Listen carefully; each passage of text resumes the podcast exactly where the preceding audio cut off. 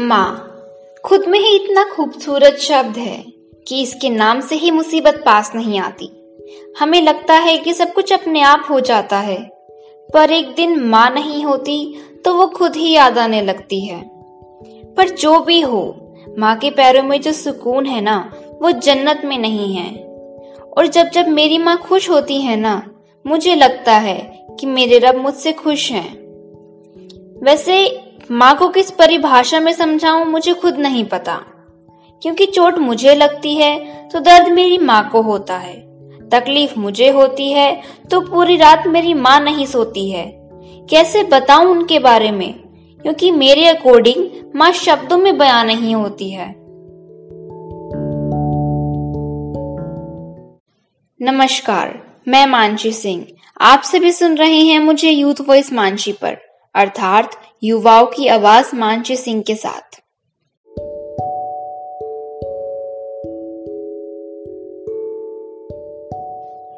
वैसे मेरे आरंभ से तो आप सभी ने विचार लगा ही लिया होगा कि मैं किसकी बात कर रही हूँ।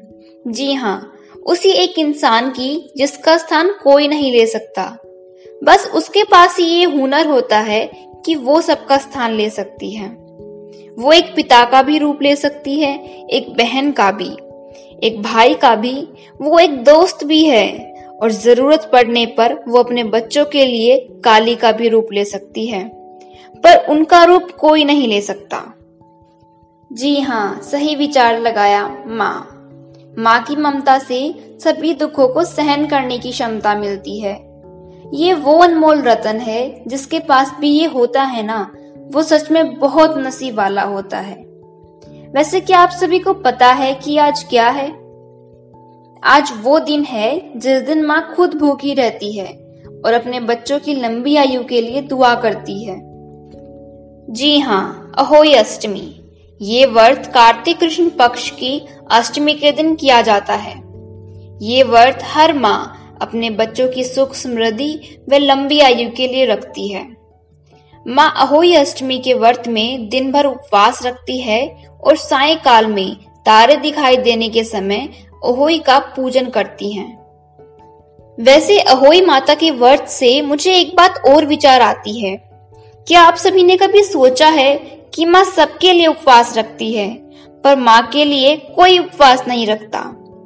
माँ अपने से ज़्यादा दूसरों के बारे में ज़्यादा चिंता करती है। वह एक इंसान अपने पति की लंबी उम्र के लिए भी उपवास करती है और अपने बच्चों के लिए भी उपवास करती है।